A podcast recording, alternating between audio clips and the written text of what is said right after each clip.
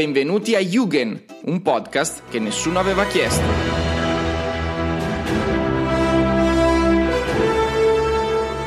Vi avviso, non so cosa sia venuto fuori in questa puntata di Jugend totalmente diversa da tutte le precedenti. In tanti mi avevano chiesto di parlare del mondo Marvel e io gliel'ho fatto fare, assemblando qui i nostri Avengers, Fra, Max, Paolino e Roberto, Forse abbiamo esagerato, ma se vi va siamo lieti di offrirvi un'intervista quadrupla della durata di oltre un'ora. Fateci sapere se vi è piaciuta, se ne volete di più o di meno di questo tipo, se avete consigli, se volete dire la vostra, se avete trovato l'anima fumettistica gemella o un nuovo rivale che la pensa all'opposto di voi. Io dico solo che per me il Marvel Cinematic Universe è come un grosso Luna Park. Con l'animo giusto puoi divertirti parecchio lì dentro. Ora apriamo la porta agli amici. Se invece dell'MCU non ve ne frega nulla, ci sentiamo nell'episodio numero 11. Saluto Francesco Mucci che in tema di Marvel è super esperto. Ciao, benvenuto, ben ritrovato. Ciao a tutti, ciao ciao. Allora, per presentarti diciamo che tu hai perso la sfida con tua moglie perché volevi chiamare tuo figlio Pietro come Peter Parker. Giusto, ha vinto confermo. lei. Eh sì, è stato un duro colpo. Però hai vinto quella sul matrimonio perché tu ti sei sposato con eh, una tematica Marvel. Sì, avevamo fatto i tavoli con tutti i nomi dei supereroi, eh, dei vari gruppi, i segni a posto, avevano tutti la copertina di un fumetto che mi era piaciuto particolarmente.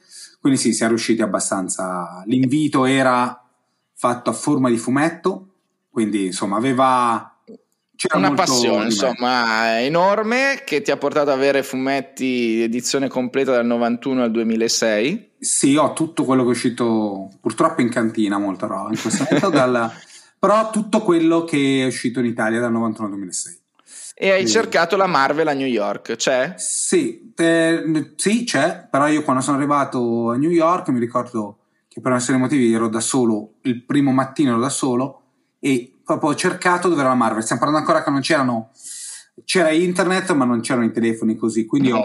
ho, avevo, mi ero segnato l'indirizzo, ma secondo me sono finito in un posto che poco suonava gli uffici Marvel. Serviva però, qualche parola d'ordine segreta, probabilmente. Sì, probabilmente. No, però eh, ho, ho, l'obiettivo, giuro, di tornarci e vedere. Come dire, Senti, vedere se c'è. Il Marvel Cinematic Universe siamo di fronte a qualcosa di gigantesco che è stato classificato in quattro fasi. Come Perfetto. le cataloghiamo? Allora, io parto subito con una cosa che il Marvel Cinematic Universe è la cosa che io sognavo da sempre. Cioè, per me è proprio il top. Quindi io proprio non mi lamento, sono, primo non mi lamento mai, perché io vedere tutto questo non, non riuscivo neanche a pensarlo, cioè neanche in un sogno. Cioè io sono uno di quelli che si è visto il film dei Fantastici 4 del 94, non so se avete presente, che non è mai stato distribuito perché era troppo brutto cioè su YouTube. Pure mi sono... Ho, ho, apprezzato Daredevil di Ben Affleck, che al, da tutti viene considerato... Ci vuole coraggio per dire queste cose. Eh, sì, sì, sì, no, no, ma lo so, ma io vengo insultato, sono uno di bocca buona. Per dire, sono uno a cui è piaciuto non Marvel ma DC, che peraltro io DC sono un po' tipo Guelfi Ghibellini. Io di sì non so niente a parte quel, proprio l'infarinatura, so Superman, mm. che è, ho apprezzato film di Lanterna Verde, quindi sono proprio di bocca buona. Quindi volevo dirlo prima che i vari, prima che, cioè, ho, ho un metro di giudizio piuttosto largo, ma soprattutto perché questo è quello che ho sempre sognato. Qui con noi Roberto Monzani che eh, ci ha tenuto a voler essere presente in questa puntata perché lui è un appassionato di fumetti fin da bambino, anche se la Marvel è stata una passione adulta, vero? Ciao. Ciao Claudio, sì, la Marvel è stata una passione adulta, ho iniziato da piccolo con i fumetti di Topolino, come credo la, la metà degli italiani. Eh, Mi ha imparato a leggere su Topolino. Ci mancherebbe, questo è un grande classico. Eh, tuttora se riesco ascolto podcast che riguardano insomma, l'universo di Topolino, mi piace eh, come dire, approfondire i personaggi. Vite di paperi? Bravissimo, la direttrice di Topolino eh, ha fatto un podcast uh, tempo fa, eh, l'ho ascoltato, mi piace molto perché una... l'ho trovato comunque su Spotify, si trova abbastanza uh-huh. facilmente, quindi ehm, devo dire che mi sono appassionato appunto ai, podcast, alla, ai, ai fumetti di, di, Topolino in quell'epoca, insomma nella epoca in, dove ho imparato a leggere quando ero ragazzino eh, per poi da adolescente eh, passare più ai manga, mi piace molto la cultura giapponese, ho sempre amato eh, tutto quello che nasceva da lì e quindi... Viva il Giappone di, sempre? Sempre, viva il Giappone, eh, quella sorta di spiritualismo, eh, quel mondo di, di anime. E, e, e, poi alla fine sono arrivato ai Marvel voi direte com'è possibile? Sì, sono arrivato ai Marvel anche DC Comics ma poco, molto di più Marvel e ci sono arrivato da adulto. Perché ehm, a un certo punto ho iniziato a pensare che mh, il linguaggio delle serie televisive dovesse per forza arrivare da qualche parte e la mia idea era che venisse da, da, da quel mondo di cultura pop che era eh, il mondo della, dei, dei, dei, fumetti della Marvel. Se voi cercate i nomi di questi sceneggiatori, sono in, vabbè, ad Alan Ball, ce ne sono tantissimi che sono Frank Miller, cioè, che sono veramente dei, dei geni assoluti della, di, questo, di, questo, eh, di questo mondo che sono stati veramente determinanti per la cultura americana e proprio quell'approfondimento dei personaggi. Ci sono delle storie, la più bella secondo me ve la racconto alla fine. Va bene, così abbiamo un, uh, un aggancio. Abbiamo qui con noi Paolo Grassi perché a casa mia quando i miei figli hanno un dubbio che riguarda i supereroi mi dicono chiamiamo zio Paolino e quindi mi sembrava l'esperto giusto per eh, accrescere la nostra conoscenza Marvel. Ciao, benvenuto. Ciao a tutti. Sono felice di questo ruolo di istruttore del mondo, del mondo fumettistico e cinematografico relativo per i tuoi figli. Non poteva mancare il nostro dottor nerd di fiducia, Massimiliano Chiesa o Max Church. Ciao. Ciao Claudio. Ha imparato a leggere su Topolino ed è approdato in maniera evoluzionistica, naturale all'universo dei fumetti Marvel e quindi è qui per parlare di questa materia enorme che lui avrebbe voluto spartire probabilmente in 15 episodi e sotto episodi. Almeno 4 interventi, uno per ogni fase più le serie TV. Però mi adeguo. E, e noi invece l'abbiamo obbligato con la frusta a condensare in questo super speciale tutto il suo scibile che va oltre quello che ci dirà, ma quindi poi potete tempestarlo sulla sua pagina Facebook, andate a disturbarlo che lui non ama altro che non aspetta altro che avere le vostre eh, incursioni. Allora, partiamo subito eh, da, da come è strutturato il Marvel Cinematic Universe. Tre fasi sono andate e ora arriva la quarta. Ma la struttura è abbastanza semplice, nel senso ogni fase presentava un tot di film, un, un numero limitato le prime due che poi è un po' esploso nella fase 3 e alla fine di ogni fase viene fatto un film dei Vendicatori che riassume e unisce questi eroi. Quindi nella prima fase abbiamo il film di Iron Man, di Hulk, di Thor, di Capitan America e poi siccome Iron Man è andato molto molto bene gli hanno fatto fare anche Iron Man 2. La prima fase per me è un'introduzione dei personaggi con la loro storia, con tutta la loro anche psicologia che li che fa capire come sono arrivati ad essere questo tipo di supereroi. Una storia che evidentemente non è solo grande dal punto di vista del tempo, ma è grande anche dal punto di vista dello spazio. Quindi cercare di relazionare dei personaggi che sono in un universo così grande è molto complesso. Molti di questi personaggi si assomigliano come poteri, come... ma di base quello che cambia è il contesto. È uno dei grandi insegnamenti dei supereroi che alla fine eh, se, raccontano una storia dove ci sono persone con, un, con, dei poteri straordinari, ma in realtà quello che ti raccontano è il contesto intorno a loro. E, ed è, secondo me, un po' il sale della cultura americana. Per me è ovvio che non c'era bisogno di farmi un film di Thor e spiegarmi che questo arriva da Asgard ed è il figlio di Odino. Ma al grande pubblico, Thor, io mi ricordo quando ero ragazzino, nessuno sapeva chi fosse, o solamente i pochi malati di mente che leggevano i fumetti come me quindi, secondo me, ci voleva. Già per me, Thor la, la fase 1 che cioè il film corale, se, ora per noi sembra la cosa più normale del mondo, ma un film corale con degli attori di quel livello, tutti insieme come Avengers, sto parlando del 2012, è già secondo me una roba, cioè dove i personaggi sono studiati, sono, arrivano e tutti sanno di chi stiamo parlando, è, un, è bellissimo. Poi finisce con uh, l'introduzione di Thanos che purtroppo io me l'ero spoilerata perché Infinity Gauntlet, il guanto dell'infinito, è la mia saga preferita dei fumetti, quindi mm-hmm. sapevo che si vedeva il guanto per un secondo in Thor giù nella, base, giù nella Daudino.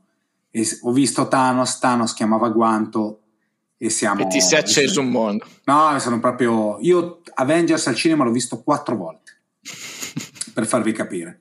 Che ho detto, io poi questa cosa qua non, non potrò mai più rivederla. Quindi è meglio che me lo goda cioè, al cinema, nel senso che è proprio impazzito. La fase Penso se l'avessero dato a 16 anni. Eh, io, guarda, guarda, ti dico sempre a mia moglie, se io torno indietro nel tempo, la prima cosa che faccio vado dal me stesso giovane e gli dico tutto quello che hai sempre sognato a livello di cinema, vai sereno. A parte, a parte la trilogia sequel di Guerra Stellare, che vabbè. Eh, vabbè. E la prima fase si conclude con il primo Vendicatori, che è fondamentalmente il wrestling, però fatto bene e più credibile. Poi c'è la, bene. la fase 2 con uh, l'evoluzione di questi personaggi, quindi Iron Man che si merita il suo terzo e conclusivo film, il secondo di Thor, il secondo di Capitan America, introducono i Guardiani della Galassia, che è stato definito da molti, il primo, come lo Star Wars di questa generazione. Secondo me la definizione è un po' esagerata, capisco i punti di contatto, ma è il classico goccio di pipì che esce dal vaso. Eh. Eh sì, è bello, eh, mi è piaciuto molto, ma non, è, non ha avuto l'impatto culturale che ha avuto Guerre Stellari e non rappresenta per gli adolescenti del 2014 quello che aveva rappresentato per gli adolescenti del 77 Guerre non Stellari. Non toccate mio padre. Eccoci qua. E poi nella fase 2 hanno introdotto questa novità di mettere il film dopo i Vendicatori, quindi fanno Avengers Age of Ultron e poi c'è Ant-Man che così lo mettono dopo nello slot estivo, va bene, non va bene, ce ne frega poco, cosa che hanno ripetuto nella fase 3 che dopo il terzo Vendicatori Infinity War c'è un altro Ant-Man, così film sui quali scommettono poco, che poi ho scoperto invece a mie spese, sono i film che piacciono di più alle mogli, alle fidanzate e al, tendenzialmente al pubblico non nerd, non infilato di testa in questo modo. Quindi non a te. No, mi sono piaciuti, però sono delle commedie con le tutine da supereroi. La terza fase è la saga di Thanos, in cui proprio lì diventa il cattivo per eccellenza e si capisce che sarà lui l'obiettivo finale. La fase 2, secondo me, parte malissimo con Iron Man 3 che io sono di bocca buona, ma certe cose no. Mm. Iron Man 3 si vede che è un riempitivo, tanto per mettere un po' di armature e, e cose, però non, personalmente non mi è piaciuto. E poi beh, cresce, introduce, comincia a introdurre lo spazio con i Guardiani della Galassia, che il primo film mi è piaciuto molto. Mm. E poi c'è anche eh, l'introduzione di Ant-Man. Cioè, io quando sono stato al cinema ho visto Ant-Man. Cioè, se sono al cinema c'è gente che vede un supereroe che nell'universo Marvel è importante perché l'originale è Hank Pym, che è un membro fondatore degli, degli Avengers, però cioè, l'uomo formica non è proprio una roba che vale, sì. vale il prezzo del biglietto. No, rido perché io l'ho visto in un eh, cinema circondato da bambini eh, nelle vacanze di Natale ed è stata un'esperienza formativa, devo dire. Eh, sì. eh, come prosegue? La fase 3 è, beh, la fase 3 è la chiusura, uh, la chiusura del cerchio, cioè nel senso l'introduzione finalmente arriva a Thanos, inizia con un Civil War che è forse il mio preferito, introduce i supereroi che poi secondo me saranno fondamentali, Doctor Strange, beh, Pantera Nera poi sappiamo che purtroppo non potrà con, proseguire con uh, quell'attore, però le, e c'è l'introduzione di Peter Parker, Spider-Man, perché l'universo Marvel non sarebbe mai stato completo senza Sarebbe stato sempre zoppo senza Spider-Man. Ecco le, le, prime due fasi, manca qualcosa lì. Con l'arrivo di Spider-Man, secondo me, la fase 3 è fantastica. Poi introducono e, e mettono già le basi per la fase 4. Dalla quale che cosa ci aspettiamo? Eh, la fase 4, allora, io prendo in prestito le parole del Doc Manhattan, che è un blogger sì. molto noto, che lui dice, lui disse nella recensione di Endgame, l'MCU dovrebbe finire qua, è completo qua, cioè la storia è stata raccontata. È ovvio che l'MCU fa guadagnare miliardi di dollari alla Disney e vanno avanti. Secondo me provano a introdurre nuovi personaggi, provano a mettere gli Eterni che è un, è un po' difficile secondo me da far digerire al grande pubblico perché è una cosa che è molto amata da gente che ama i fumetti perché c'è una saga famosissima di Jack Kirby ma all'interno ci sono i celestiali, vedremo dei personaggi completamente nuovi e di, diversi. Vedremo un po' come, come va avanti. Si punterà molto su Spider-Man perché abbiamo questa. e vedremo un po' questi eroi nuovi, appunto, nuovi per il grande pubblico, il Doctor Strange, adesso oh, sto vedendo WandaVision, quindi sicuramente qualcosa su Wanda verrà fuori di molto carino. Capitan Marvel, adesso è stata introdotta, eh, si sa che verrà introdotta Miss Marvel e Capitan Marvel, l'altra, Monica Rambeau, cioè mm. che è già stata introdotta all'interno di WandaVision, che è, per farvi capire, la bambina che si vede in Capitan Marvel. Ah, ecco che tutti infatti sulla quale avevamo proiettato aspettative future di sviluppo. E lei, eh, lei è, per è un personaggio che nell'universo Marvel è stato il capo anche degli Avengers. Cioè, Spiegami l'importanza del film Iron Man uscito 2008 mh, mm, nella storia anche del cinema, perché comunque ha segnato una svolta importante. Esatto. Il primo eh, dei, della prima fase, il, quello di più grande successo di quel periodo, ma soprattutto un vero e proprio cambio di passo eh, i fumetti eh, venivano considerati mh, fino a metà anni 2000, questo del 2008, però fino a metà anni 2000 come una sorta di ecosistema della cultura nerd americana, anche un po' diciamo il mondo sfigato, arriva Tony Stark e cambia completamente eh, lo scenario eh, perché lui è un figo pazzesco, perché è un po' eh, l'epigone del, dell'imprenditore repubblicano americano e questo suo, eh, questa sua entrata in scena con, eh, con, la musica degli ACDC è un po' il cambio di rotta della, della, della Marvel, no? è un, un posizionare proprio una, un, uno statement di brand, posizionare la Marvel su un altro livello sono arrivati e hanno spaccato un po' il culo a tutti, diciamo così, sì, con, fatto... con i, le armi di Iron Man. Han, eh... hanno, hanno, fatto esattamente quello che facevano gli ACDC quando salivano sul palco, no? Vediamo cosa succede se facciamo un film sui supereroi fatto coi controcoglioni. E secondo me hanno, raggiunto, hanno raggiunto il loro obiettivo perché Iron Man non è il più bello di tutti, è sicuramente fra i primi tre. Ma scusami, quanto c'è di Robert Downey Jr. in Tony Stark e quanto di Tony Stark in Iron Man il film? Se togli da uno la recitazione e dall'altro il genio ingegneristico sono praticamente la stessa persona e infatti questo è il casting perfetto per eccellenza di questo universo narrativo a mio giudizio perché Robert Downey Jr., una vita da donaiolo, alcolizzato, superstar, è Tony Stark, cioè c'è poco da fare, è proprio lui. Spiegami invece l'importanza di Avengers. Beh, a parte la battuta sulla wrestling, è, mm-hmm. un, è un bel esperimento di film supereroistico di gruppo, esperimento assolutamente riuscito. E c'è proprio il wow effect quando lo guardi, cioè i singoli film erano belli, tutti belli, con gli effetti speciali fatti bene vederli tutti insieme mette proprio la gioia del ragazzino dodicenne che legge il suo primo Spider-Man in un trentenne che va al cinema e si gode questa roba con gli occhi dell'adulto. È proprio bello da vedere ed è bello da rivedere. C'eravamo tutti preparati al peggio lì, cioè quando hanno detto mettiamoli insieme, facciamo un film corale forse anche la nostra aspettativa era pronta dietro l'angolo a essere tradita? Guarda, la mia no, perché i film mi erano piaciuti praticamente tutti. Eh, quello che mi era piaciuto di meno della fase 1 era L'incredibile Hulk, ma è un film con una storia di produzione travagliata, meriterebbe anche lui una speciale di Jugend solo per quello. E sceneggiatura e regia le hanno lasciate in mano a Whedon, quindi lui ha avuto carta bianca per fare tutto il primo Avengers e onestamente aveva la mia piena fiducia dopo avermi insegnato a guardare la TV con Buffy non avevo nessun mm-hmm. dubbio che sarebbe venuto un ottimo prodotto e sono infatti risultato molto contento. È il primo in cui viene inserito il contesto dei Tesseract.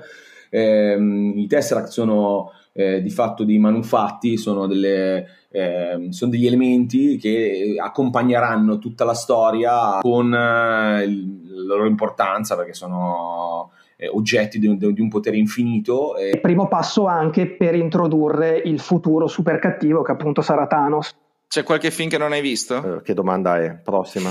Eh, L'incredibile Hulk del 2008, non l'ho visto, l'ho scoperto um, poco tempo fa perché mio figlio ha iniziato a guardarlo, mio figlio piccolo ne ha, e ho scoperto che non l'avevo visto. Eh, credo, me li sono riguardati tutti prima di, di parlare con te, per, credo che sia l'unico che non ho visto e non so perché, sinceramente. Perché Hulk è sempre un po' un tasto dolente. È un tasto dolente perché l'hanno fatto in troppi e Bruce Banner, Bruce Banner è sempre difficile. Mi piaceva um, Edward Norton in versione Bruce eh. Banner, lui, lui, però era riuscito lui e meno riuscito il contesto, eh, quindi è sempre Ecco, delle, dei, dei, fumetti Hulk, cioè Hulk grigio, ce ne sono due o tre saghe che sono davvero davvero belle. Io, per esempio, quella sua, quella sua sorta di romanticismo, quella sua sorta di non riuscire a, a, tornare normale, la sua sofferenza per essere diverso dagli altri, la, la, trovo meravigliosa e non è mai stata veramente ripresa nell'universo Marvel cinematografico, perché comunque va dalla nota, è sempre una nota ironica ed è difficile. Infatti, non a caso i film che amo di più sono quelli che, che hanno una nota meno ironica. Mm. Ci sono dei film che non avresti voluto vedere? Io dico di no, sinceramente no, e trovo che eh, in una certa misura eh, mantengono lo spirito originale di Stan Lee, ovvero che fosse entertainment, eh, che fosse un momento da condividere eh, per diverse generazioni, non solo perché ci sono chiavi di lettura differenti, non solo per, per gli adolescenti, e che comunque fosse un, un, contesto avvicinabile alla famiglia. Nel passaggio tra Sony e Disney, eh, nella, nella, produzione eh, di tutto il mondo Marvel, ovviamente c'è stato un cambiamento, soprattutto nel linguaggio, eh, meno parolacce, meno... però devo dire che ehm, si è mantenuto lo spirito originale nonostante i puristi del, del genere dicano di no. Posso dire quello che secondo me è il peggiore, è che secondo me è Thor The Dark World perché boh, non, non, mi aggiunge praticamente nulla. Eh, il secondo Thor fa proprio piangere gli occhi, è brutto nonostante abbiano usato anche un attore come Eccleston per fare il cattivo, tra l'altro uccidendolo con dita e dita. Spoiler! Di Cerone, no, l'attore. ah, ok. E il secondo Ant-Man eh, non funziona. Cioè, il primo funzionava perché era la novità e faceva ridere, anche se alcuni l'hanno criticato, che sembra proprio la storia di Iron Man tolta la parte del, della bomba e della prigionia, però è proprio il supereroe che trova la tuta e diventa figo per la tuta. È la cosa peggiore che abbia mai prodotto l'MCU è Thor Ragnarok. Ve lo dico, io Thor Ragnarok io lo considero come vacanze di Natale. Cioè, se fosse chiamate, l'avessero chiamate vacanze a, a Sakar non avrebbe cioè, potevano farlo Boldi e De Sica cioè, è inguardabile secondo me Thor Ragnarok qual è il tuo film preferito? Il mio film preferito è il successivo Thor che è Thor Ragnarok che è un film che a me ha fatto spisciare da ridere nonostante il personaggio Thor che al tempo era forse il più serio fra tutti, forse solo, solo Capitano America era più serio di lui, mentre gli altri erano più giocosi. Quindi vederlo in un ruolo totalmente idiota mi ha, fatto, mi ha fatto, molto ridere e tuttora lo vedo, l'ho visto, penso che sia quello che ho visto più volte e continuo a vederlo sempre con, con, estremo piacere. Sono combattuto tra quelli di cui abbiamo già parlato, cioè il primo Iron Man e il primo Avengers, ma il cuore vota per il primo Iron Man sia perché me ne ricordo, nonostante l'abbia visto boh, 4 o 5 volte, forse 6, tante volte, è il film che rivedo più volentieri e... ed è il film meno banale, forse perché era il primo, forse perché è collegato al ricordo di me 25enne che lo guardava, chi lo sa.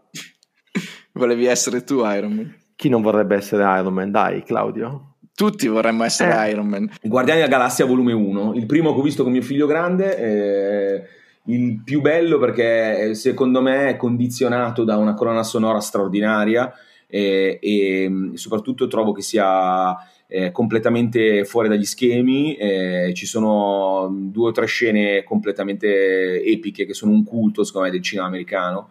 E, mm, di solito chi guarda alle, ai fumetti, soprattutto chi guarda a quel mondo lì, eh, il mondo di, degli eroi travestiti, fa eh, fatica a considerare Guardiani della Galassia in, in, quel contesto, perché forse perché sono meno famosi, forse invece sono veramente, tra l'altro uno dei più attesi è il volume 3 di, mm-hmm. del, di Guardiani della Galassia. E poi c'è una musicassetta, quindi già ci apre il cuore nel momento in cui la vediamo eh, esatto, nel 2000. Esatto. Tra, tra, l'altro, tra, l'altro, ti dico una cosa, mi, la racconto sempre volentieri. Mm, portai mio figlio molto piccolo, ovviamente mia moglie Antinisca si arrabbia moltissimo perché disse che insomma aveva tipo neanche 5 anni, insomma portai al cinema a vedere guarda, il primo film della sua vita, forse effettivamente era un po' fortino. Eh, lui si spaventò solo, anche se in qualche caso magari era un po' preoccupato, mh, mm, si, neanche quando vide Thanos, eh, piuttosto che insomma c'erano delle scene abbastanza. Mm-hmm. Si spaventò solo nella scena iniziale dove muore la mamma. Eh, ci, ci, insegna questo che, di, di, che, alla fine è la vita vera che spaventa. Non, ecco perché tua moglie non voleva che lo andasse a vedere. Senti, eh, è giusto pensare che eh, Infinity War sia migliore di Endgame? Game? Eh, per me sì, eh, io credo che Infinity War sia uno dei più riusciti eh, perché di base ehm, ha il cattivo. Allora, io credo innanzitutto che il, il villain, eh, che è un, personaggio classico dei fumetti, eh, deve essere costruito bene. quello di Infinity War, cioè Thanos, mh, è costruito meglio che in qualsiasi film della Marvel. Eh, anche lì mantiene una nota di nostalgia. Eh, lui vuole distruggere metà della galassia perché non sa cos'altro fare. Non so come dire, è arrivato a un punto tale di potere che non riesce più a gestire quella, quella, quella forza. Poi ci sono tutta una serie di dinamiche insomma, sue con ehm, mm. la famiglia la definisco la famiglia, ma non è proprio così. Certo, sì, sì. Eh, Beh, giusto. E, e, lui, e lui che, che, ovviamente ha un nome molto particolare, insomma, che, che rappresenta insomma, la morte eh, in qualche maniera, e, mm, dona la morte perché non sa cos'altro fare. È molto romantica come, come, e soprattutto anche la, la, la, fine, secondo me, è molto... Io mi ricordo quando lo vidi al cinema, dopo, aver, dopo l'esperienza di Civil War, non credevo che avrebbero portato a quella conseguenza eh, la storia, invece, mm-hmm. invece l'ho trovato un film estremamente coraggioso. Più lacrimuccia su Spider-Man o Iron Man? Eh, io, sono, io, sono, del team uh, Capitan America, quindi per me è sempre, sempre Spider-Man. Per me Endgame è il più bello di tutti. Cioè Endgame tra questi due è senza dubbio il più bello perché Endgame è la fine di una saga. Riescono con la scusa dei viaggi nel tempo a mettere tutto cioè, Endgame è il secondo tempo di Infinity War, eh. Sì. Eh, riescono a mettere tutti i vari personaggi, dargli lo spazio giusto, metterli all'interno dei loro contesti, farli eh, introdurre nuovi personaggi. Cioè, sono tre ore piene. E poi c'è la battaglia finale che è senza dubbio la più bella battaglia che una persona possa vedere di supereroe possa vedere al, al cinema. Infinity War è meno scontato, cioè bene o male in, in Endgame si sa che alla fine devono vincere, nonostante le, le, morti eccellenti che ci sono, quindi la vittoria è comunque una vittoria triste. Infinity War non, non, non si sa cosa aspettarsi, quindi è, ha quella dose di, alle volte anche di ironia, ma di violenza sotto certi aspetti, ma anche di oh mio Dio, cosa è successo? Infinity War è senza dubbio un film che rispetta di più i canoni della pellicola cinematografica, cioè un film che ha un inizio, che ha una fine, che sì, se non hai visto tutti gli altri film ti mancano dei pezzi, ma che tendenzialmente puoi provare a seguire. Endgame invece è la puntata finale di una serie televisiva. Quindi puoi vedere un film che è il numero 2 il numero 3 di una serie? Sì. Puoi vedere la puntata 24 di un telefilm senza aver visto le prime 23? No. Ed è in questo che capisco le critiche. Se hai visto i, tutti i film della Marvel come puntate spalmate su 10 anni, 12 anni di un telefilm lungo, allora no, Endgame è sicuramente superiore. Ma lo trovi convincente il combattimento finale? Eh, anche qui la tassa Snyder arriva, c'è un po' di confusione, un po' di scuro, un po' di... Sono... Qualcuno ha denunciato anche degli errori, che prima Ant-Man è in un posto, poi è nell'altro. Boh, quante centinaia di personaggi c'erano in quella scena? Secondo me un errorino può scappare. È un bello scontro.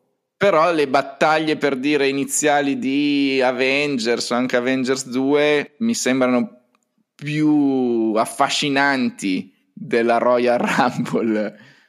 Ma guarda, ti dico, quella battaglia lì ha delle scene belle, bellissime, delle scene che sono sembrate un filino forzate, tipo quando ti fa vedere tutte le vendicatrici donne una di fianco all'altra. Mm Uh, diciamo che è forse il momento più alto del film, non tanto per la storia quanto per l'impegno di realizzazione e anche comunque per l'impegno emotivo di te spettatore. Però no, a me è piaciuta. Non è bella forse come la battaglia del primo Avengers a New York, sì, è bella come quella di Sokovia contro Ultron, sì, senza dubbio. Senti, qual è il miglior personaggio secondo te? Uh, beh, io sono molto, eh, come potete immaginare, eh, Spider-Man lo, mi piace in generale Peraltro, dopo tre film, eh, dopo la, la, terza, la terza volta che mi arrivava un attore, cioè Spider-Man, la storia era stata raccontata al cinema in un modo o nell'altro, potevano fare una schifezza, invece Tom Holland cioè, è Peter Parker. È il migliore? Bah, io sono molto legato al primo tempo di Spider-Man di Tobey Maguire, l'1, mm. che secondo me è, è proprio Spider-Man. Poi dopo il 2, che tutti dicono sia molto bello, è molto bello però Spider-Man, il primo di Sam Raimi, mi piace molto. Non è il migliore, ma è sicuramente un personaggio che, che funziona. Capitan America è sempre il mio personaggio, mm, visto che i fumetti Marvel sono un po' la. Eh, ripercorrono so, la dimensione della cultura pop americana. Trovo che Capitan America sia, eh, nella mia visione, che è una opinione quasi che mhm. trascende nel politico, sia eh, il, dire, il, simbolo della, della, forza dei democratici americani e lui sia quella, quella, sorta di visione per un mondo migliore eh, verso il quale si debba andare nonostante tutto e nonostante tutti. Colpa dei minuti Iron Man, nel senso che è quello che abbiamo visto di più, ma sono sicuro che Doctor Strange uh, gli ruberà ah, lo scettro. Fantastico. Io essendo un tecnico ti direi Iron Man perché è il caposaldo, è la colonna portante di tutto l'universo cinema- cinematografico di Marvel. Il peggiore? Hulk, l'hanno trattato malissimo in questo universo narrativo e già il cambio di attore perché no davvero ci vuole lo speciale solo su Hulk Claudio lo dobbiamo fare. Comunque Hulk convincimi. Hulk, e... Hulk è raccontato male nel Marvel Cinematic Universe. Anche Thor è trattato male nell'evoluzione Thor hanno fatto un passo coraggioso e hanno dato a noi ciccioni un cosplay credibile, quindi grande rispetto per Thor grasso. Colpo di scena i Guardiani della Galassia, dopo il primo, ah. primo film piace, I Guardiani della Galassia come hanno rovinato un po' l'MCU. Nel senso non dirmi me... per colpa di Baby Groot, eh? No, Baby Groot no, però in generale a me piace molto la comicità e come ci sta perché questi qua non sono film seri, sono film di intrattenimento però il primo film mi è piaciuto molto, era molto diverso, era molto innovativo. Il secondo, in Infinity War, a un certo punto, quando sembra che stiano per battere Thanos, lo stratagemma che trovano i sceneggiatori è far litigare in maniera stupida i Guardiani della Galassia. Non riesco a trovare affinità. Peraltro, è Guardiani della Galassia, mm. ci sono, sono, quelli dei fumetti che sono questi, ma ce ne sono quelli con Major Victory, che era lo scudo di Capitan America in futuro che è il padre di Ciclope degli X-Men, se non ricordo male.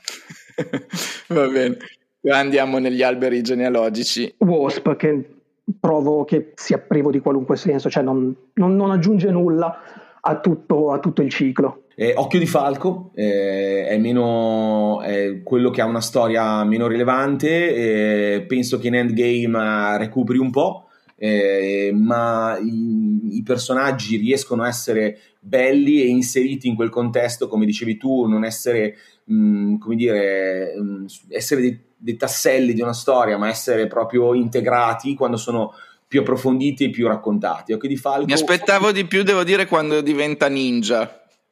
sì, è vero, perché poi c'è la parte ninja, vero? Eh, lì mi, mi, aspettavo qualcosa di più da quella svolta. Ronin, Ronin che è eh. un personaggio estremamente affascinante del mondo, sempre anche lì, vedi, ci sono una serie di richiami alla cultura pop, in questo caso giapponese. Il Ronin è il, è il samurai che non ha un padrone, quindi per la cultura giapponese ovviamente non avere un padrone è una nota negativa, non è una nota positiva, per la nostra cultura occidentale crediamo che invece questa cosa sia estremamente mm. rilevante, invece eh, per loro veniva considerata un, come dire, un, un samurai che non ha il padrone è un, è un, samurai che non è un vero samurai. Ecco, Personaggio più divertente?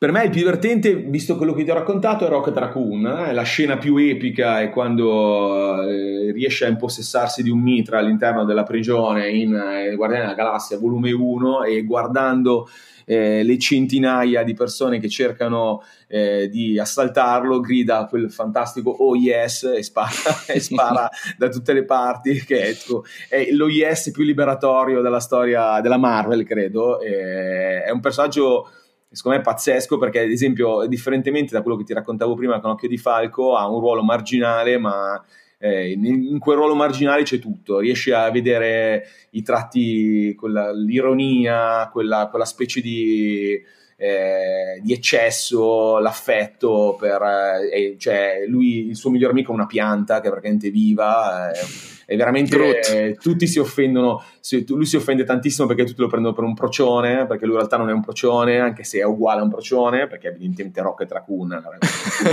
quello è, eh, però io trovo che sia un personaggio pazzesco, i bambini lo amano, nonostante sia eh, veramente politicamente scorretto. Sì, e forse per questo. Eh, il più divertente è un personaggio assolutamente minore ed è Luis di Ant-Man, che è cosiddetto l'uomo dei riassunti ed è spassosissimo. Mi sarò rivisto le sue clip, solo la clip senza rivedere tutto il film centinaia di volte, fa spisciare dalle risate. Star-Lord. A parte, come dicevo prima, il Thor di Ragnarok, perché quello è, raggiunge top di, di, livelli di divertentezza colossali. Sono in genere Star-Lord perché è un, è un cretino, è un idiota, quindi mi, mi riconosco molto in lui. Ti direi Ant-Man. Mi piace molto quando in Civil War è tutto fatto, si sveglia e vede Capitan America. Cioè, è divertente. Per dire, non è, quel diver- non è quella per forza divertente, deve essere eh, i Guardiani della Galassia. Mm. Cioè, quello, o il è Thor, quel grado in più che hanno. Sì, le... è quella roba un po' più. È il Thor di. Il torciccione. Il cioè, torciccione è un passo fuori forse dal, dal no, seminario. perché stiamo parlando di... è una roba un po' epica e tutto, non c'entra niente, torciccione. Il più originale? È una domanda che non ha senso perché nessuno di questi personaggi è veramente originale. Forse la messa in scena di Strange del suo film e delle sue azioni, con questa ricerca di geometrie quasi non euclidee, di colori strani. Inception. Eh sì, diciamo che è quello con il quale hanno osato un pochettino di più e sulla carta possono osare un pochettino di più con il secondo film, con una, un velo anche horror, quindi sono abbastanza in attesa del secondo film di Strange. Il più originale credo che sia Deadpool, eh, che sta un po' fuori dal mondo della Marvel. Ehm, so che, che, nelle trame narrative volevano un personaggio che fosse un po' più adolescente eh, e soprattutto che attirasse quella generazione che era un po' stufa della, ehm, del politicamente corretto della Marvel. E, ehm, Deadpool era quella cosa lì, era il rap, era Brooklyn, le parolacce. Le, eh, schivare gli spacciatori, vivere, insomma, lui racconta... Sfondare la quarta parete. Esatto, sfondare la quarta parete, racconta tutta una serie di storie che sono chiaramente ehm, al limite no? per, per, i genitori e mm-hmm. io trovo che nell'adolescenza ci, ci, debba essere necessariamente un terreno che è solo tuo, dove i tuoi genitori non possono entrare, ed Deadpool è quel terreno lì. Per me è Drax, che dovrebbe essere mm. un... Dei esatto, Guardiani della Galassia. Anche lui è un solenne idiota che però è un bambinone, fondamentalmente è un bambinone e mi fa molto ridere anche lui. Nick Fury di colore, che in verità compariva già bellissimo, loro avevano in mente questo chissà da quanti anni, perché intorno agli anni 2000 fecero gli Ultimates, che era un universo parallelo, adesso non sto a spiegare, dove Nick Fury era fatto come lo vediamo adesso, cioè di colore, e disse se mai faranno un film il mio ruolo deve fare Samuel L. Jackson. Stiamo parlando mm. di anni prima, ci ha preso. almeno, eh no, ma siccome ci ha preso, com'è? Ci avevano già tutto in testa. Però stiamo parlando di veramente Ultimates 1, stiamo parlando del 99, stiamo parlando di una cosa, cioè molti anni prima. Qual è la tua scena preferita? Credo che sia quando Thanos schiocca le dita, perché... Lo snap. È, è lo snap, esattamente perché di fatto è il, è il punto di non ritorno nel quale mh, si conferma tutta la saga della Marvel, no? nel senso che mh, ai sei, i supereroi hanno un grande difetto, no? che vincono sempre, no? nel momento in cui perdono le loro vittorie acquisiscono potere agli occhi di chi le guarda. È il funerale di Iron Man, dove si vedono tutti quelli che hanno partecipato, compreso il bambino de, di Iron Man 3 e tutti vanno a porgere un tributo al leader di tutta, di tutta la squadra. Capitano America che alza il martello. Capitano America che alza il martello è per forza la scena preferita di chiunque abbia letto dei fumetti Marvel. Qui il combattimento è duro, vince il cuore ed è sicuramente l'Avengers Assemble di Capitan America all'inizio dello scontro di Endgame, perché sono anni che l'aspettavamo, ce l'hanno fatto annusare alla fine del secondo Avengers, che se te lo ricordi lui ha davanti nuovi Vendicatori, quindi Wanda, Visione, Falcon, War Machine, e dice Vendicatori e partono i titoli di coda e, e, ed è una roba mortale che non si fa.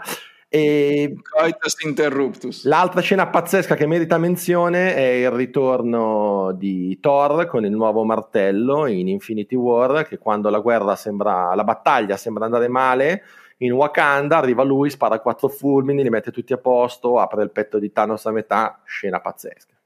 Miglior cameo di Stan Lee? La fine di Captain America Winter Soldier in cui si presenta come omino dell'UPS e chiede se c'è il signor Stank. E anche lì mi ha fatto morire da ridere, perché poi questo pezzo viene anche ripreso in altri camei come io una volta ho fatto anche il, il, l'omino della, della UPS, quando quindi è, è, una cosa che mi ha fatto molto ridere alla fine di un film che comunque era abbastanza serio fra tutti. Alla fine di Spider-Man 3 nel 2007 eh, lui incontra questo signore eh, mentre sta guardando eh, in Times Square passare un'immagine in cui eh, si dice che Spider-Man verrà insignito delle chiavi della città e, e Stan Lee che è questo signore, evidentemente un cameo, dice io credo, io credo ragazzo che alla fine uno la differenza la faccia veramente secondo me è bellissimo. Guardiani della Galassia 2 contro, contro Mossa perché quando lui fanno finta che sia un osservatore, cioè dicono che sia un osservatore, quindi riescono mm. a giustificare tutte le scene. E Bellissimo. questo è effettivamente geniale. È, è geniale, geniale. Anche qui ho fatto fatica, me li sono rivisti tutti per darti la risposta seria e Penso nel primo Iron Man quando Tony Stark va alla festa e incontra Hugh Hefner e Hugh Hefner in realtà è Stan Lee e qui è pazzesco il cameo perché lui è uguale all'anziano Hefner, è funzionato benissimo, gra- grandi risate anche lì. Miglior cattivo?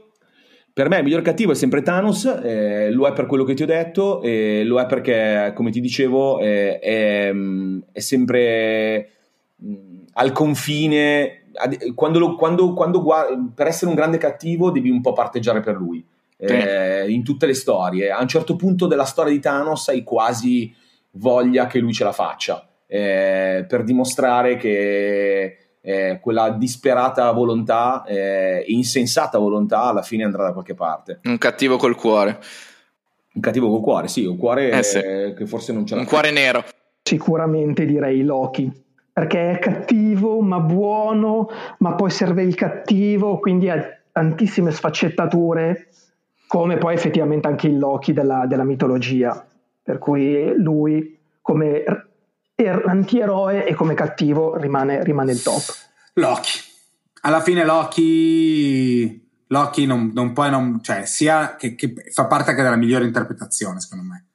Ah. L'attore che fa Loki secondo me è perfetto e Loki riesce a essere un'ottima controparte. Cioè, direi anche Thanos, evidentemente, perché Thanos è quel che Sui cattivi ho questa storia da raccontare che io sono anche un grande fan di Rocky Balboa mm. e a me è piaciuto molto Creed e in Black Panther non riuscivo a tifare contro Killmonger perché per me era il figlio di Apollo Creed e io non potevo tifare contro il figlio di Apollo Creed, era proprio avevo questo blocco quindi hai già risposto anche a migliore interpretazione o vuoi darmi un altro nome? No, beh, ti metto anche, posso dire, mh, mm, Robert Downey Jr. e Tony Stark.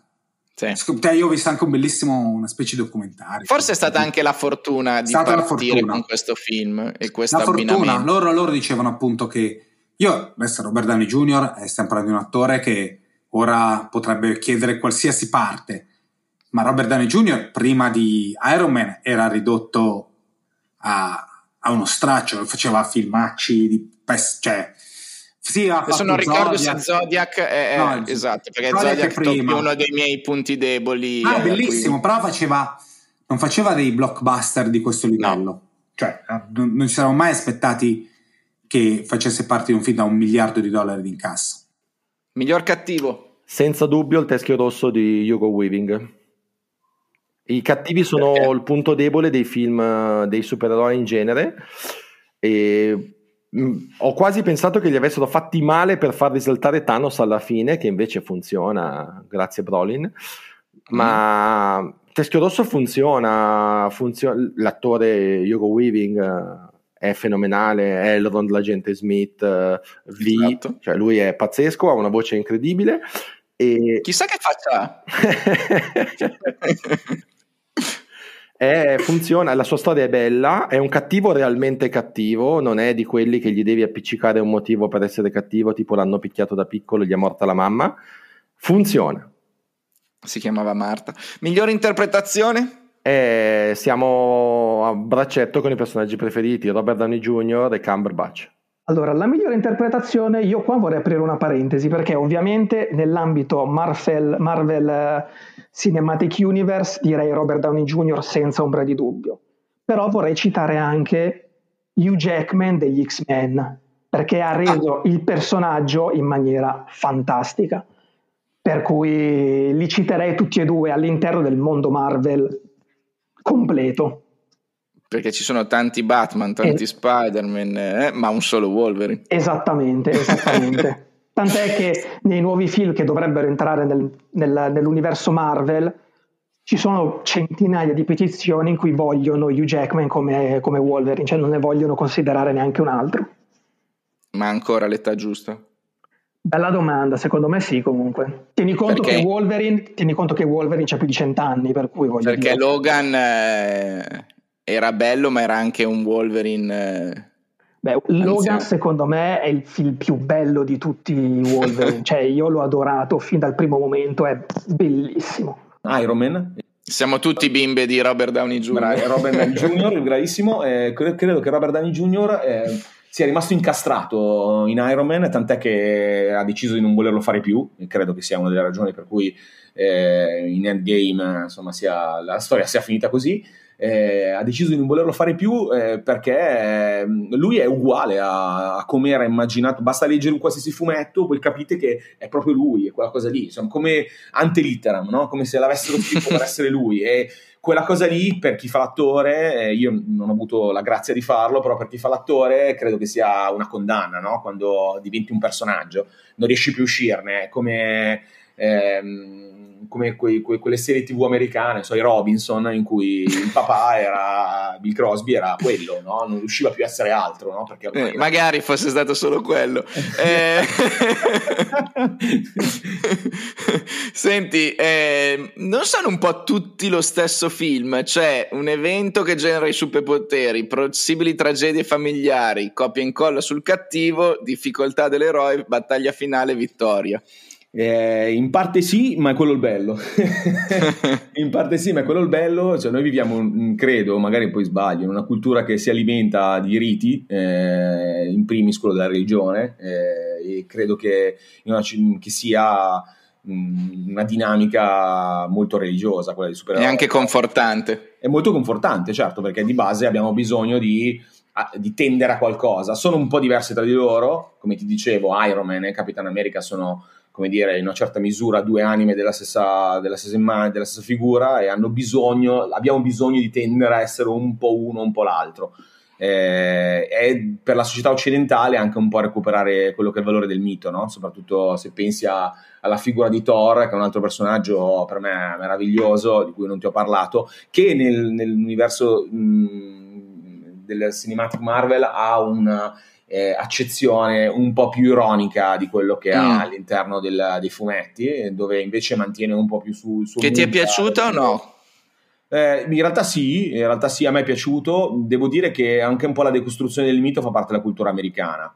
Ca- io, io- io ne comprendo il valore, no? Eh, perché in una certa misura serve per confermarlo. I topos della genesi dell'eroe sono quelli. E quindi i primi film di ciascuno tendono ad assomigliarsi. C'è anche un momento di, che tu hai riassunto in difficoltà dell'eroe, dell'eroe che supera le proprie debolezze, che è un momento di crescita importante che c'è in tutti questi film e che tendenzialmente vedi nel primo e non rivedi negli altri. Però sì, l'archetipo è quello, quindi capisco la critica e poi passo oltre, perché ragazzi queste storie però ho iniziato a scriverle boh, negli anni 30, 40 se li guardate solo per la storia della genesi dell'eroe, allora risparmiatevi il prezzo del biglietto, andate su Wikipedia o recuperate un vecchio volume. Sono i dettagli che fanno in particolare. Madonna, il film. e, so, e sono fatti benissimo questi dettagli, ma il bello di averli fatti dal 2008 in poi è che abbiamo le specifiche tecniche per poterli fare.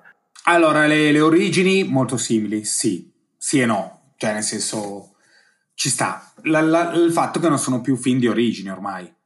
Riescono, e poi riescono anche a ambientarli a a dargli un taglio diverso. Cioè, Capitan Marvel negli anni 90 riesce a essere un, ta- un taglio completamente differente da Black Panther.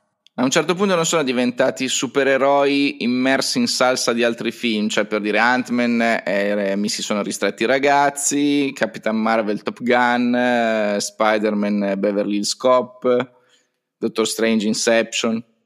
Beh, io vedendola anche con l'occhio dell'appassionato di fumetti, personalmente non l'ho mai vista così. In una certa misura il, avere un cinematic universe vuol dire eh, generare un contesto, quindi di base è normale che sia così. È, è, è metà, cinema, metà cinema, citare il cinema continuamente. È, quindi se Iron Man può essere Tom Cruise in Spider-Man, perché forse tra le scene più belle eh, ci sono quelli del volo, di vari voli di, di, di Iron Man, è anche, una, è anche, una, maniera appunto per confermare quello che, che, quell'immaginario che lo spettatore ha visto, si aspetta. Ricordiamoci sempre che questi sono, sono film che vengono come dire, pensati e, e, in alcuni casi, secondo me, gli si fa un grande torto, sono pensa- facendo questo tipo di, di percorso, sono pensati per essere visti pensati per essere visti vuol dire modificarli anche per andare incontro al gusto dello spettatore. Eh, sembra una barbaria, in realtà eh, questa cosa qua purtroppo accade mh, mm, su tantissimi palcoscenici, no? in primo quello musicale. Da un lato ti direi sì, nel senso che il tuo occhio qui ha visto e sottolinea gli archetipi narrativi e va bene, sì, ok, li, ha, li hanno sfruttati nei, in modi simili. Alle volte magari non è l'archetipo, è proprio solo l'atmosfera che ti, che ti fa dire questa cosa. Uh, però capiamoci, la storia del Re Leone l'hai rivista in quante altre storie? Tantissime. Ecco, la risposta è sì, ma non è un problema. Ma, cioè, sicuramente eh, posso darti torto. Loro per non fare sempre lo stesso film, perché se facciamo sempre lo stesso film possono essere belli gli eroi ci devono mettere qualcosa di altri generi. E ci sta che Capitan Marvel Top Gun per dire è perfetto. Peraltro Capitan Marvel è Top Gun.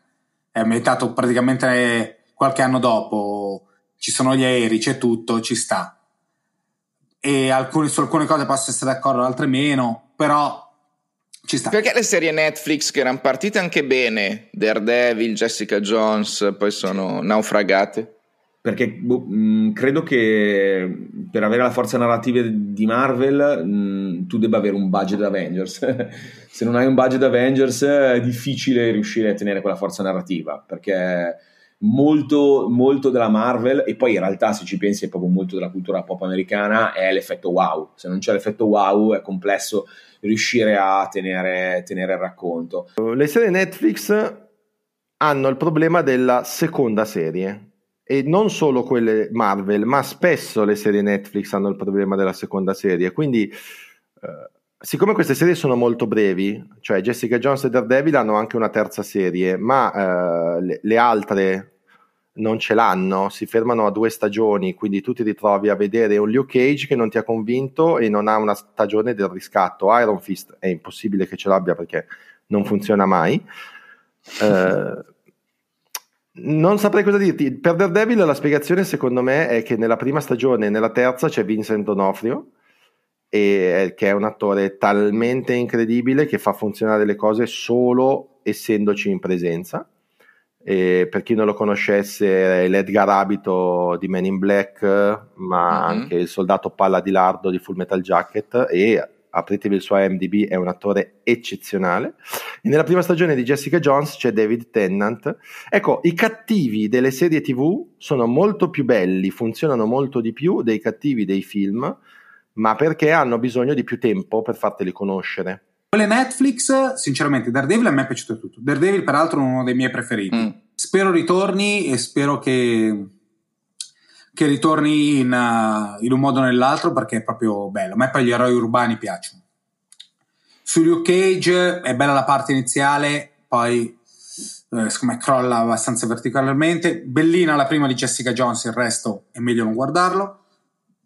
Iron Fist Concordo. e i Defenders, lasciamoli dove sono il Punisher, io ho proprio il cuore debole di fronte al Punisher, quindi sì, Punisher me è piaciuto tutte e due. Allora, secondo me Daredevil e Jessica Jones hanno mantenuto comunque un buono standard.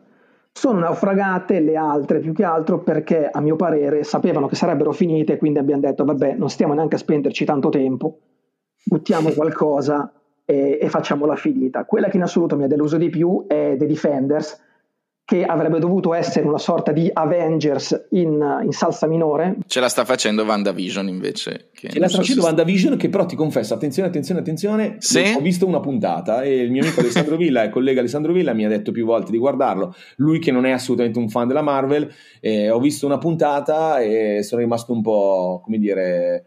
Eh, stranito, però devo dire che lo riprenderò in mano. Dagli tempo e vedrai che ti... Lo lascio sedimentare, lo lascio sedimentare, vediamo, vediamo poi come riprenderlo. Quanto vale la pena guardare invece Agents of Shield? Allora, le prime tre stagioni vale assolutamente la pena. Dalla quarta stagione in poi per me si possono anche saltare, perché anche lì hanno voluto allungare un po' il brodo, facendo delle storie eh, spaziali, alieni, destra e sinistra, che secondo me avevano poco appeal, cioè non, non mi hanno entusiasmate. Le ho viste perché avendo visto le prime non mi piace lasciare in sospeso le cose. Allora, potevano, secondo me potevano fare una roba diversa, molto più carina, cioè provare a, a inzupparci di più il pane nei super, super cattivi, super secondari del, dell'universo Marvel. Quindi questa cosa qua a me non mi ha mai esaltato più di tanto. Introducono i Kree, che poi vediamo in eh, Guardiani della Galassia, però poi io ho smesso di vederla alla quinta, quindi non so adesso come va a finire. Però non, non ha mai, secondo me non sono mai riusciti a fare proprio il colpo. Io le ho viste tutte tranne l'ultima che recupererò perché è sbarcata su Netflix e Kevin Feige, il signor Marvel Cinematic Universe, aveva deciso che all'inizio Agents of Shield dovesse essere il collante tra i film e i vari media, quindi fumetti, film, televisione, poi ha deciso che no, bisognava dividerli, i film fanno i film, la televisione fa la televisione. E all'inizio appunto ci sono in Agents of Shield rimandi ai film, rimandi importanti, tipo quando in Capitan America tu vedi che in realtà c'è stata l'infiltrazione dell'Hydra, tu lo vedi anche in Agents of Shield, la serie cambia da una puntata all'altra perché tra le due puntate devi aver visto quel film di Capitan America. Poi questa cosa l'hanno abbandonata, secondo me è un peccato, ma l'hanno ripresa grazie a Disney Plus con WandaVision, che suggerisco a tutti di recuperare perché è un prodotto fenomenale. Fenomenale. Fenomenale. Io... Ne parleremo, ne parleremo. Spider-Verse merita anche lui una puntata di Yugen a parte, giusto? Senza dubbio. Non ti dico niente perché, a parte che adesso il terzo Spider... Sì, no, parliamo nella prossima volta. C'è troppa roba da dire. Risposta facile, per me rimane il personaggio di Stan Lee. Nel senso, è lui in una certa misura, no? È mm-hmm. il ragazzo il ragazzo americano che ce l'ha fatta o perlomeno che sa di poter... È un po' la cultura americana, sanno di potercela fare sempre nonostante tutto, nonostante tutti perché in qualche maniera troveranno delle risorse che non, non pensavano di avere. E poi il film a cartoni è qualcosa è che lascia bocca aperta. È bellissimo, eh, comunque l'idea, l'idea della, del, del, del, multiverso è uno dei principali e, e, fondamentali aspetti della Marvel. No? Cosa pensi dei film DC Comics? Ripeto, sono di bocca buona. Batman contro Superman nonostante gli dica Marta, ah, come fai a conoscere il nome di mia madre? Sti qua diventa, cioè, perché non puoi leggere un film su questa cosa. Io alla fine ho detto, ma sì, ci sta, ci sono Batman, Superman, eh, c'è Wonder Woman, cioè, sì, non, non sono... Uh, però a me non farà mai lo stesso effetto, cioè non ho letto i fumetti, non, non, sognavo di vederlo, quindi lo vedo un po' come le persone possono vedere un film Marvel, cioè sì, molto distaccato. Sono tetri, eh, sono tetri, ehm, è un mood molto diverso, però a volte può far bene. Eh, io per esempio sono un grande fan di Batman, eh, Batman, eh, in realtà ti dico la verità, Claudio, molti sono, molti sono stati scritti da grandissimi autori, grandissimi mm-hmm. autori. La DC Comics per certi versi, tipo Frank Miller, appunto, ha avuto autori pazzeschi. Ehm, basti vedere il trailer del prossimo Batman per, per, capirlo. Cioè, alcuni sono di una bellezza lancinante e, e che, e che è estra- è, sono personaggi estremamente dolorosi. È una, è una prospettiva completamente diversa. Eh, la Marvel, eh, I personaggi Marvel sono fatti per dare una soluzione, i, person- i personaggi della DC Comics sono fatti per fare una domanda e non sempre ci sono le risposte. Ecco. E la domanda è come si chiama tua mamma? esatto, esatto, perché tanto è la domanda che tutti si fanno alla fine, alla fine del film. allora, anche qua vorrei fare dei distinguo, perché per me la trilogia di Nolan è in assoluto la più bella trilogia fumettistica che sia mai stata girata, cioè la metto là in alto come esempio per tutti. Il, l'extended universe della DC personalmente mi sta deludendo alquanto perché mi aspettavo qualcosa di più, cioè a parte gli effetti speciali che sembrano abbozzati e la recitazione che alle volte mi lascia molto molto perplesso. Forse l'unico che si salva paradossalmente, adesso qua sembrerà una bestemmia, ma non lo è, è Ben Affleck, che sarà che interpreta in assoluto il mio personaggio di fumetti preferito che è Batman, però boh, gli altri mi sembrano abbozzati, mi sembrano veramente, mi lascia totalmente perplessi, quelli che si mettono a ridere mentre un altro sta massacrando le persone. Oh. Lo salverà Pattinson? Guarda, io lo spero perché non aspettandomi nulla da quello, di sicuro non potrà fare, non potrà fare male, nel senso non potrà fare peggio di quello che c'è già. I film della DC eh, mi, piac- mi, piacciono a corrente alternata, nel senso l'unico che mi è piaciuto davvero è Man of Steel. E poi sono film che tentano, arrivando tardi rispetto ai film della Marvel, di dare un taglio diverso, probabilmente più adulto, probabilmente più, diciamo, serio, meno scanzonato. Questa cosa però tende a non funzionare, non so perché. È un boomerang. Ma sì, sarà negli effetti speciali che sono realizzati oggettivamente male, c'è poco da fare. E sono film cupi, questa è la mia, quello che io chiamo sempre la tassa Snyder Snyder in Man mm. of Steel ha fatto questo Superman diverso, già dalla tuta, non è di un rosso e di un blu brillante, se te la ricordi, è un po' più opaca. Eh? Ha voluto da... A me non era dispiaciuto. No, Man of Steel è una bomba, io l'ho visto due volte eh. in IMAX, in lingua originale, me lo sono goduto. È, è uno dei miei film supereroistici preferiti, ma si potevano fermare lì, nel senso la rincorsa all'universo narrativo non gli è riuscita. Uh, non sono riusciti a fare i film ben concatenati e manca palesemente programmazione, cosa che invece nel Marvel Cinematic Universe c'è e si vede. Snyder a me è piaciuto nei, nei suoi film, è piaciuto anche in Watchmen. Sì, sì, anche a me. È piaciuto anche, anche in Watchmen, è piaciuto anche in, uh, uh, in 300. 300, ma è piaciuto anche la, come L'uomo d'acciaio si fa vedere, cioè, non è un film che dici, cioè, non è una cagata, sì, cioè, non è Thor Ragnarok per dire. Va bene, abbiamo capito qual è quello che no, ti ha deluso può, di non più. si può vedere, ma poi lì poi avevi Hulk, Thor, si potevano, li potevi far menare bene, potevi, la storia da cui vengono prese Planet Hulk. Sì. Anziché fare la, la versione eh, ecco, comica, ecco, potevano vale fare. Godzilla cioè, contro ma sì, ma cioè, King ragazzi, Kong. Ma poi io non, non, sono, cioè, ripeto, stiamo parlando di film di fumetti, quindi non è roba seria. Però, Perché c'è qualcosa di più importante? sì, forse, forse ho sbagliato. Però Thor Ragnarok, cioè lui piange perché gli tagliano i capelli. Cioè, Thor. Ma te, Thor. Va bene, non volevo riaprire no, una no, ferita no, bene, aperta. Guarda, posso dire che prende le fasi. Io sto aspettando con ansia capire eh, dove va a finire. Beh, Spider-Man 3 per evidenti ragioni. Mi piace Black Widow perché comunque introduce. Cioè, voglio vedere un po'. Mi piace un po' lo spionaggio così. È un film di, un film di James Bond. Tornando ai tuoi paragoni. Le varie serie sembrano tutte carine. What If, non so, ho capito se è un cartone animato o una serie, ma lì se riescono a fare, sai come nei fumetti, molto bello. Miss Marvel, il fumetto, lessi prime, le, le, prime cose ed è molto, molto carino, peraltro il personaggio di Kamala Khan è molto bello.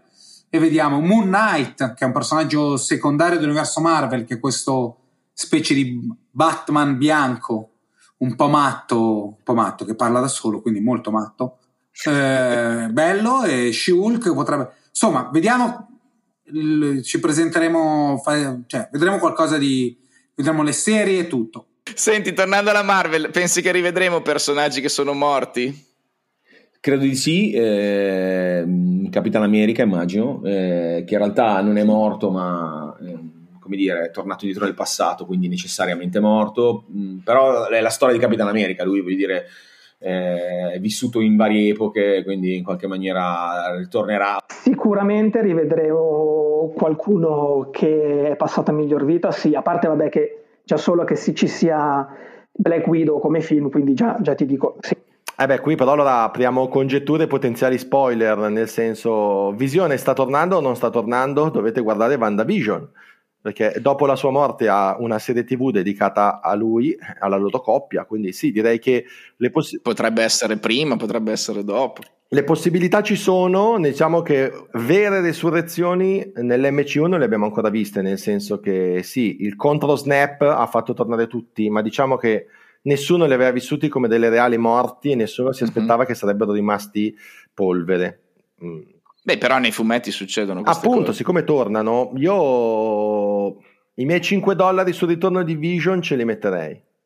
Il Marvel Cinematic Universe ha realizzato il sogno di spettatore che avevi da bambino?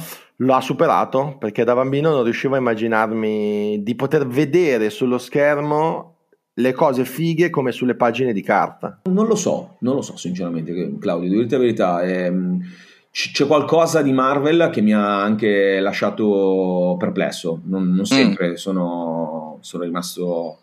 Eh, e spero che nella fase 4 possa, possa cambiare, anche se credo che in una certa misura si confermerà. Mm, devo dire sì, alla fine sì.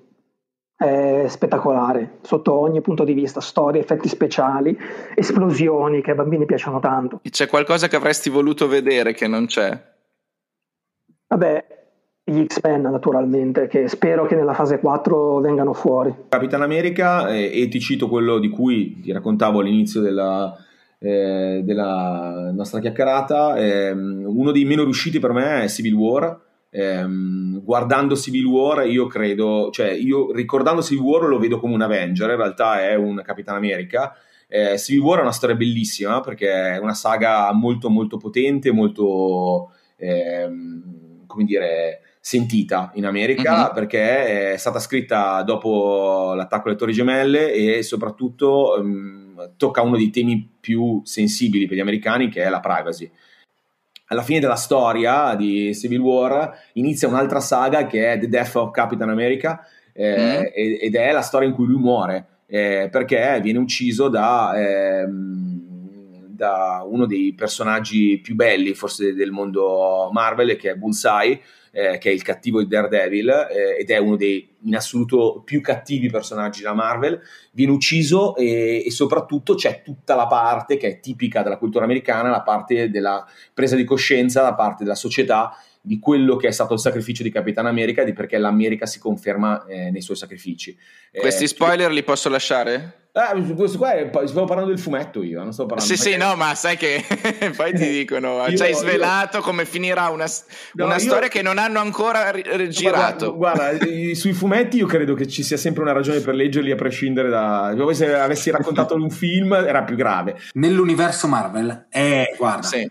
aspetto, secondo me perché adesso abbiamo, cioè, la, la, la Disney ha abbiamo visto solo un pezzo noi dell'universo Marvel, cioè abbiamo visto la parte dei Vendicatori, ma se arrivano i Fantastici 4 e se arrivano gli X-Men ne possiamo vedere ancora delle belle. Sugli X-Men hanno fatto delle cose stupende, secondo me, in passato. X- X-Men 2 e X-Men First Class, che sono due capolavori. Far meglio sarà, sarà difficile, più che altro perché lì hanno costruito un universo. Sì, eh, possono fare un bellissimo eh, faranno Fantasy 4 e faranno finalmente Galactus. Perché, ah no, scusate, ora, ora mi è venuto. L'universo Marvel non sarà mai completo senza Victor Von Doom, il Dottor Destino. Cioè, finora tutti bravi e eh, tutti belli, ma senza il Dottor Destino non stiamo, cioè, è incompleto. Non dico che... Aspettiamolo allora. Va bene. Niente, che arriva con Fantasy 4, che sono stati annunciati e tutto, quindi sappiamo tutti che Fantasy 4 chiama Victor Von Doom sono molto in attesa di Eternals nel senso che lì hanno la possibilità di fare qualcosa di anche di visivamente diverso, non solo in termini di storia. Però no, ti direi che sono fanciullescamente soddisfatto. Puoi morire felice. Ma sì, nel senso... e poi risuscitare come un personaggio dei fumetti. Perché no?